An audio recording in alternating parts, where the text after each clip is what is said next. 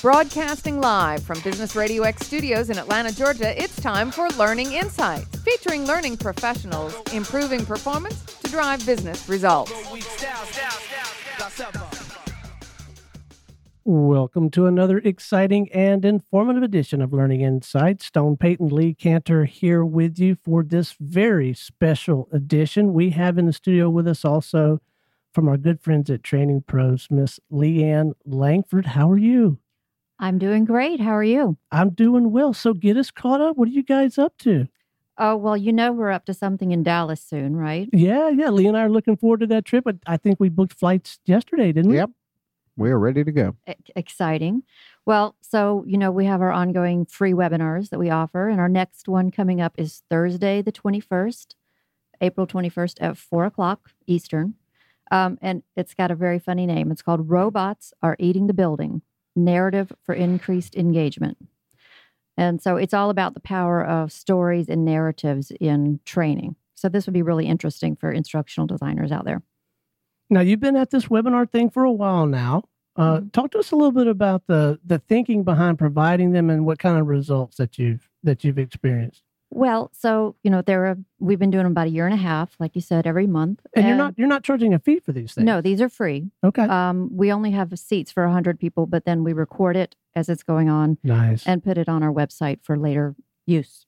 So it's just really nice way to give have a give back to not only our clients and their employees, but to our consultants that do the work. They get these free webinars that are keeping them current, keeping their skills up, and then they can also come to us with webinar topics and conduct them for their own professional development. All right. And so, what's the path to sign up for the next one and to go look at some of these archived uh, webinars? What's the path to get to this stuff? Uh, so you just go to the training-pros.com website, and on the right, they have a webinars link on the right hand side. Just go there and take a look. We have a year and a half vers- worth of free webinars out there, plus registration for this one. And is there some special dispensation one might get if they specifically mention Leanne sent me? Yes, they'll get a phone call from me. That's worth it right there. Well, once again, you've brought someone for us to visit with, and uh, we make a point of of archiving these episodes as well. But I enjoy the live broadcast so much, and just the the energy in the room when we get a chance to to visit with these learning and development professionals. Uh, Lee, I don't think this segment is going to be uh, any exception at all. Please join us in welcoming to the broadcast with Schumacher Electric, Mr. Scott Ferraro. How are you, man? I'm doing great. Good morning. How are you? Doing well. Thanks for coming. Wonderful. Could you share a little bit about Schumacher? What are you guys up to? Sure. So uh, I'll give you a little bit of history on Schumacher Electric. Uh, we're about a 70 year old company uh, founded right outside of Chicago, Illinois, uh, by Don Schumacher's father. If you're not familiar with Don Schumacher, he is uh, very involved with NHRA drag strip racing. Um, uh, but his father actually founded the company as a transformer company, and we quickly evolved into the world's largest retail battery charging, maintaining, and testing manufacturer. So that's what Schumacher Electric um, stands for. That's what we do, and that's a little bit about who we are. About a 70 year old company. So, how did you get involved with this? Did you have a real job before this, or was this the first one? No, I actually have had uh, uh, many real jobs, as as many in your audience probably have had uh, over the the last 25 or so years. But no, I uh, I have a traditional background in uh, the automotive aftermarket, and uh, the current position I hold, uh, I have responsibilities for Napa Auto Parts. Uh, they are the largest traditional retail distributor uh, in the country. And I call on that business, and I have quite a bit of experience with that business. Have worked for many of their vendors in the past, and actually work for them as well on the distribution side. So I do have some experience in the area of uh, of as uh, being a vendor for a large distributor. And the question on everyone's mind: What is Michael Waltrip really like? No comment. So it, that's one of the perks, right? You get to drive the cars periodically on the track. I only drive it when the boss is looking, of course. Otherwise, he charges me. Is there any perks like that? Any NASCAR kind of goodies? Yeah, so we're, uh, you know, that is, th- those are some of the benefits we do have uh, being involved with Schumacher Electric. We we have uh, access uh, to a lot of um, uh, benefits, features that uh, most other manufacturers don't have access to. We're involved in NASCAR. We're also involved heavily in the NHR um, race world. So yeah, we we have access to drivers. Uh, they p- potentially could have appearances at some of our Napa events.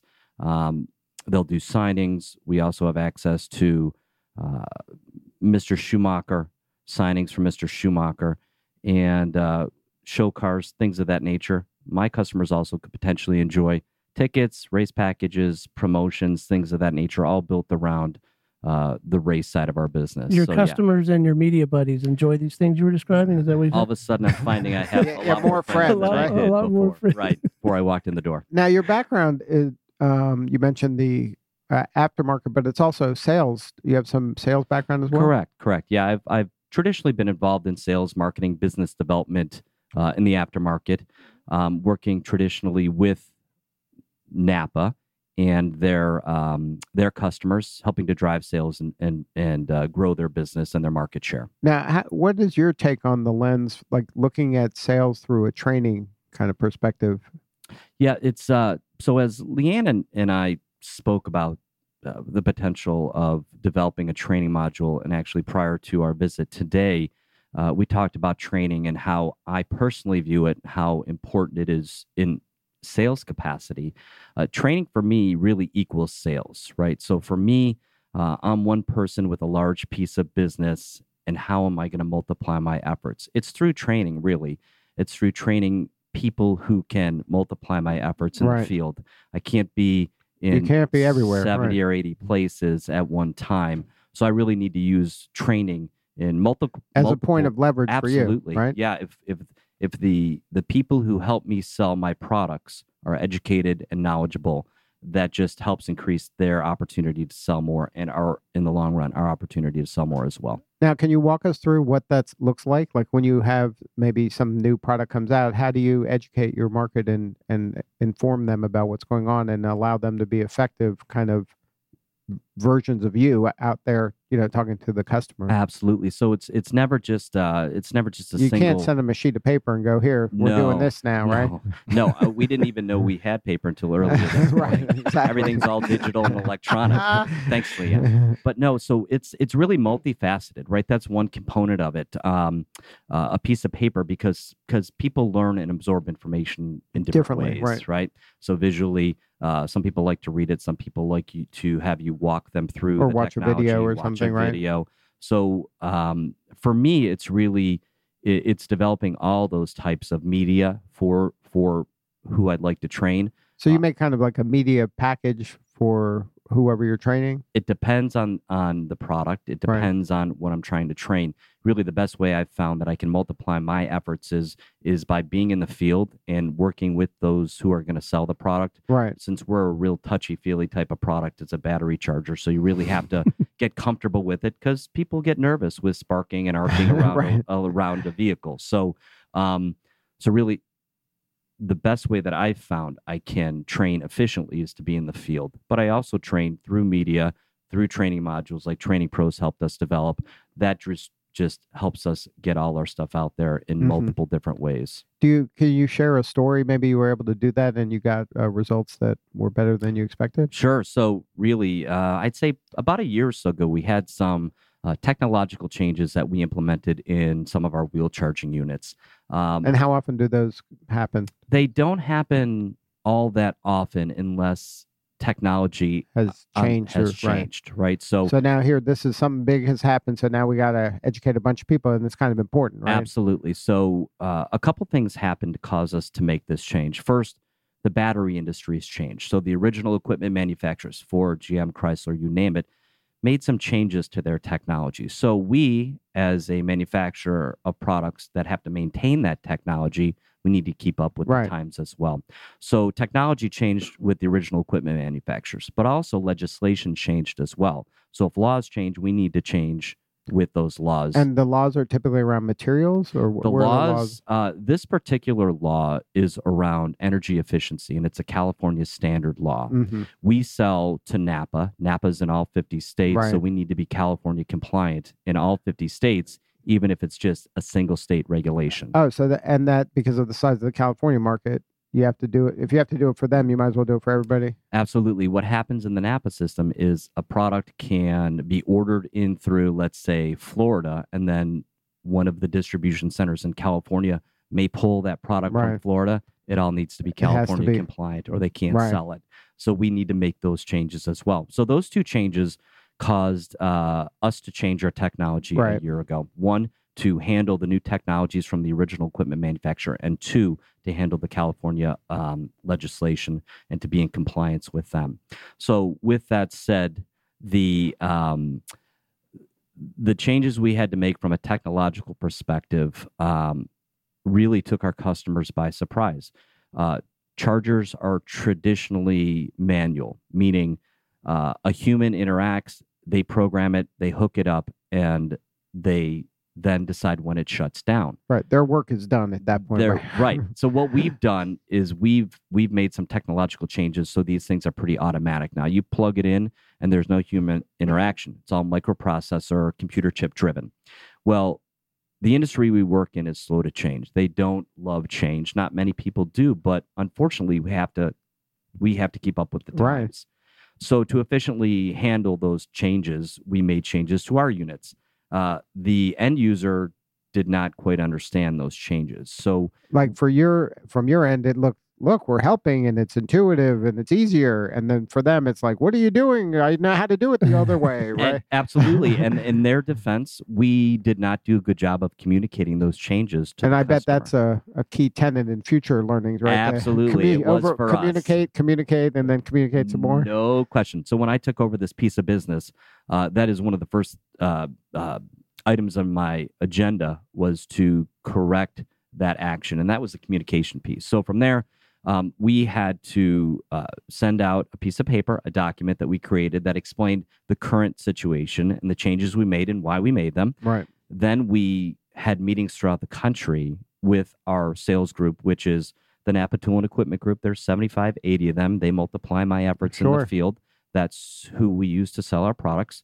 So we had to help educate them so they could continue to educate their customers. So what we saw uh, as a result of that type of training and communication was our alleged defects uh, went down to almost nothing, and our tech service calls were almost at zero Right. where they were very high for those three products, uh, three product SKUs in our offering. So the the the communication and the training that we implemented implemented dramatically reduced our returns. It was a matter of education, communication. Right. The helping the product was fine. understand It was not was a product problem. It was a communication problem. Majority of the product we we saw come back in the door tested exactly as we had Right. programmed the units to work. It was just a misunderstanding between Right. how the technology was operating and what the customer expected. Now, how important was the why of it? Like, we're not doing this just because we feel like, you know, Because You know. Scott thinks it's a good idea. right? Yeah, But it, it was like, because I'm in charge. you know, No. like, right? Because sometimes the customer thinks like, oh, great, here's another Here we go upgrade I got to Right. buy once again. They're- absolutely Right? You know, you got to kind of manage that. Right. And and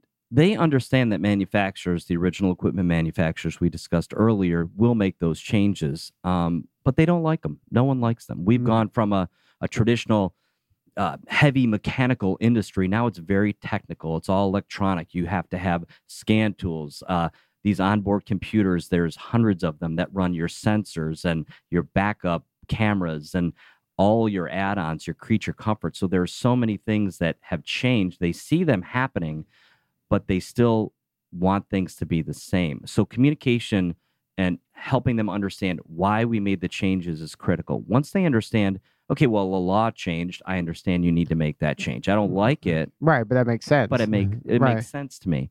Uh, and also, the original equipment manufacturers they changed the battery chemistry, so Guess we what? need to change Some things have to change. right. Right. So otherwise, in the long run, it will cost them more money, customers, time, things that no one can afford to lose. Now, So- what about is this a generational thing? Like, are you finding the younger generation like because they're they're growing up in an area where look, I get a new phone every year, and like I, I'm used to changing stuff, and I'll yeah, you know, I'll kind of figure it out on the fly. And then an older generation that's like, look, I remember when there was a rotary phone, and you Mm. know, I wish we'd go back to that. Absolutely. No, I think that's right. So, you know, someone who's worked on a carbureted vehicle in the 70s and early 80s, and now they're working on an electronically driven vehicle. Right. It's Um, a whole, it's, a it's a new world, it's a- right? and it's it's it's change. It's very dramatic, I think, for um, the more tenured, the more mature type of customers in this industry. But those who have continued to find a way to evolve and keep up, kind of be a lifelong learner, and it, it, it's almost a mindset, right? It's it's a mindset you have to embrace that the change is going to happen. Right? It happened in it happened with air conditioning and vehicles. It happens with so many things Right. and those who continue to evolve and ad- adapt and adopt that mentality and embrace that change they're very successful. Some still fight it uh, and they always But do you will. have to change the learning for the older generation as opposed to the younger generation? you know that's an interesting question. So I, I i don't think i don't think personally training is a generational thing. I think it's it's a personal thing right? I think as so just like an earlier- attitude. I'm a lifelong learner. It doesn't matter if I'm 60 or if I'm 20. If I have that attitude, I'm going to oh, just jump in and I'm going to just try to figure it out and, And if- learn, right? Absolutely. If I can pop open a training module Right. and I can view this, and or if someone's going to stand in front of the room and allow me to interact with them and see change and I'll be open way, to that and not just that. like, look, I, I like it the way it used to be. So anything you say, I'm going to ignore anyway. So I won't stereotype older generation versus newer because everybody's learning style is different.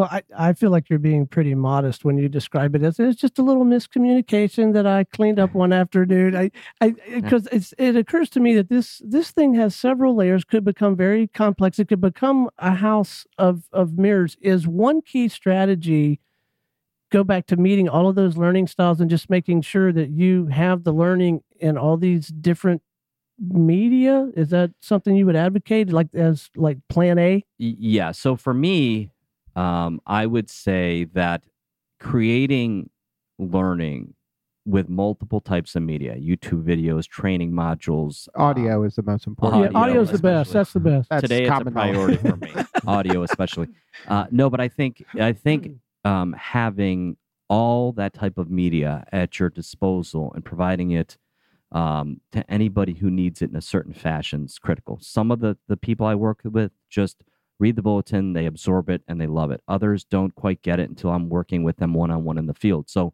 it is very important to create all that media and have it uh, when you go into some sort of training. I, I agree with that. Now, but doesn't that put a lot of pressure on the, you know, training and development staff that uh, you have to, everything yeah, but you're doing, I'm in sales. but so. it's job security. So yeah, it's job security. No, I will say so. Our marketing team is extremely overwhelmed. Um, you know, I, I am responsible for a large customer, but we at Schumacher have a lot of large customers from Walmart to AutoZone to Right. Napa to O'Reilly, you name it. We we are a large uh, manufacturer for a large retail audience uh, in the world. So we our our marketing department handles a lot, and we ask a lot of them, but they're fantastic about uh, being extremely creative creating what we need as long as we give them a reasonable timetable in which we we hope to expect that material. So we do put a lot of of um, requests and demands on them, but they do a wonderful job managing it and get us what we need when we need it. They understand it's critical to us. Now, is there any sharing of the learning across, like,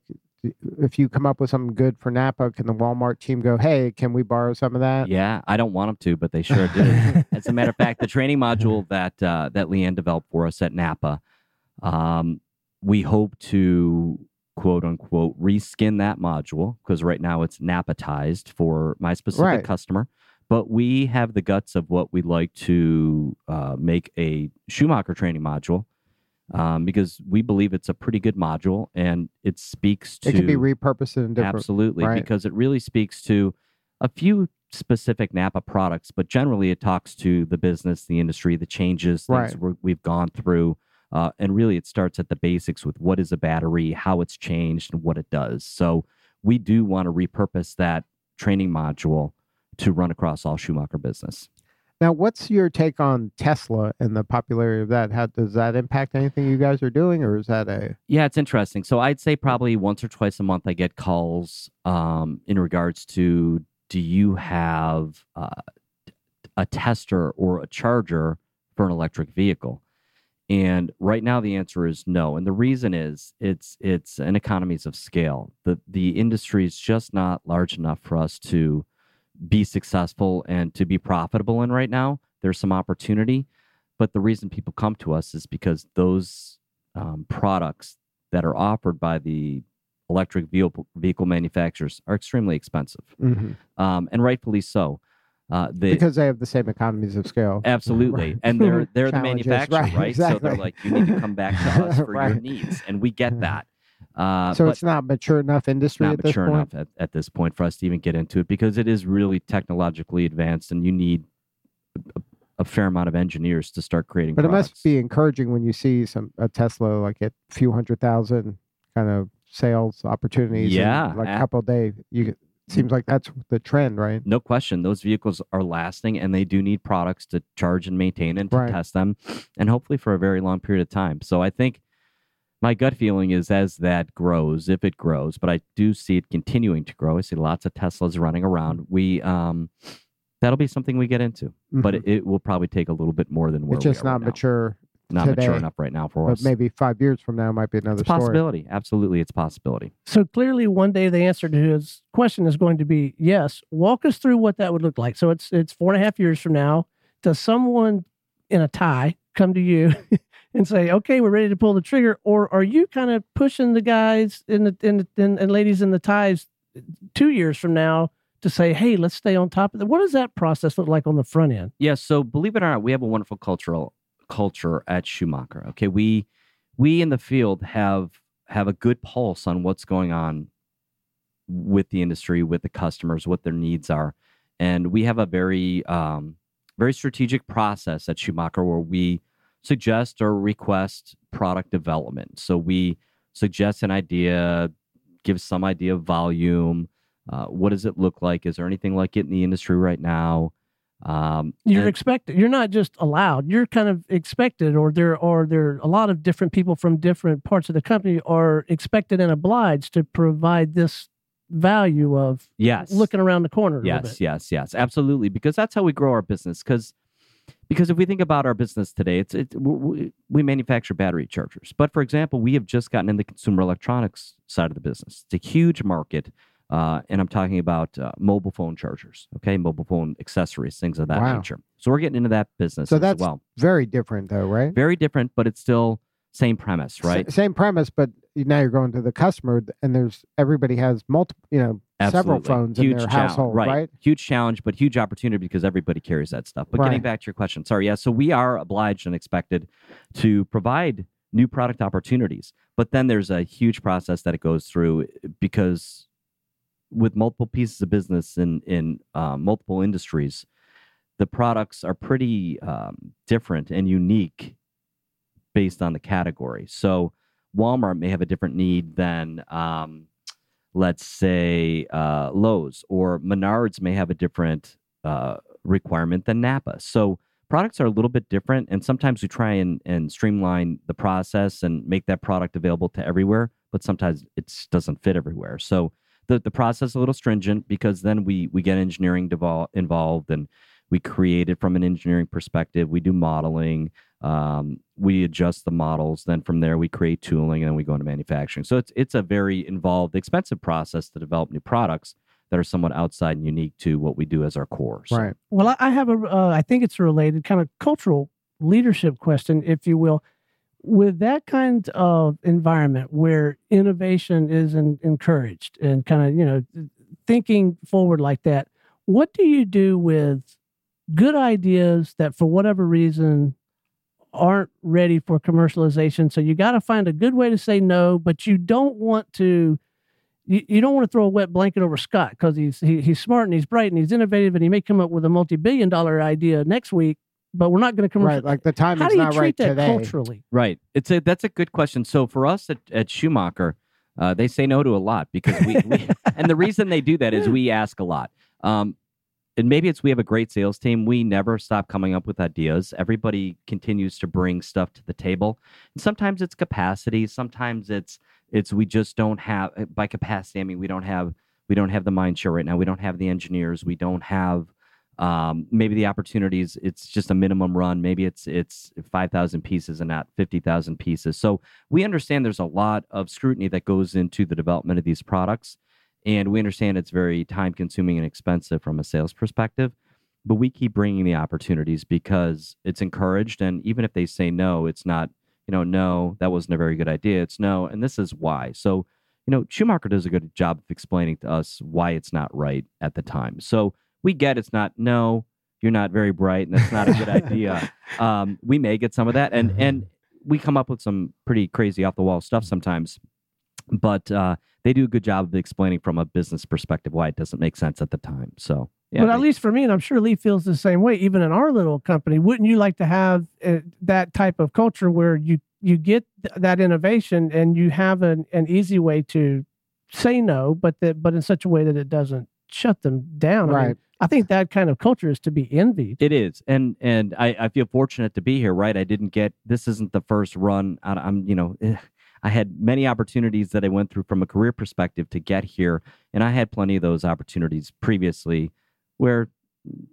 new ideas and suggestions were not only um, not appreciated but not really welcome. So I feel fortunate to be in a situation where I, I I'm with an organization that wants to grow. We want to be this global monster. We want to be even more of an industry leader that we are. And it does take new ideas and it does take creativity and it does take uh, time and money and resources to build that.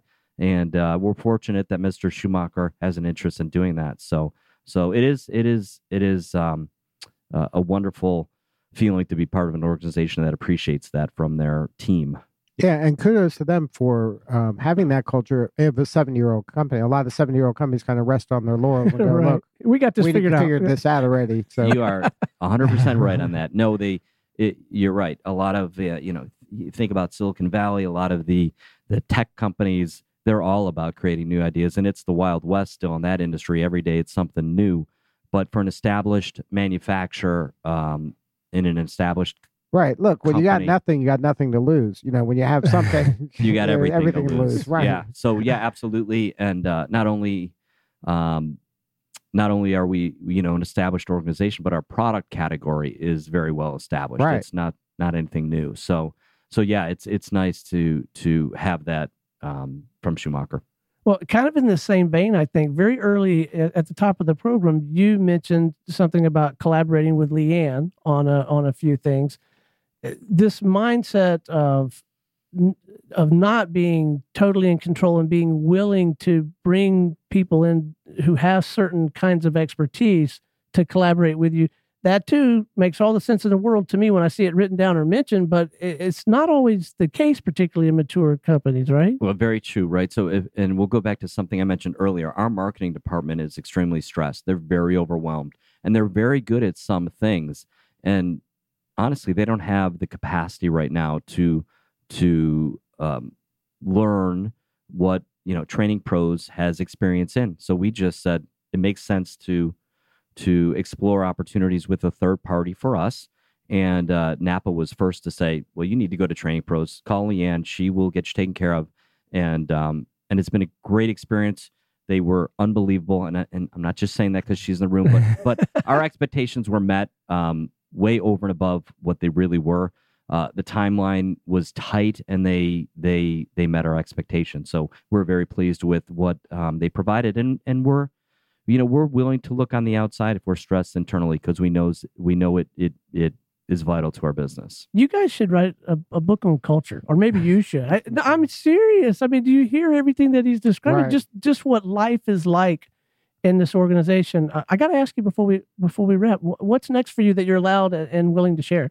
Oh, uh, me personally or me the organization? yes and yes. Oh, so uh, me personally, well, as Leanne and I were discussing earlier, you know, I'm very uh, obviously I've I've talked highly of Schumacher. I'm very happy here. Uh, love what I do. Love my customer. Believe it or not. Um, so there's I- an idea there's a, somebody write That that, down as a like you know, a, right? uh, so I, I, I really enjoy um, the partnership I have with Napa. They do um, wonderful things, uh, and you know, for me, from a personal and, and professional standpoint, you know, my goal is to just continue to help them grow. When I help them grow, we grow as well. Uh, continue to grow their market share, come up with new, creative, innovative, innovative products and ideas for them to uh, to take to the market and grow their market share. And training is a big part of that. I cannot stress that enough. To me, I'll, I'll one of the things I'll I'll end with uh, sales to me Uh, training equals sales. If you do not have an educated sales force, especially in my product line, in my product category, I'm not going to sell stuff. And that's the bottom line. I can't think of a better way to That's wrap the segment than that. Well, it has been such a delight. Oh, it's been my you. pleasure. Thank you. Well, I hope we'll do it again sometime. Come back and see us, will I'm you? available. All right. Until then, this is Stone Payton for Lee Kantor, our producer Ryan Red Hawk McPherson, our good friends at Training Pros, and everyone here in the Business Radio X family saying we'll see you next time on Learning Insights.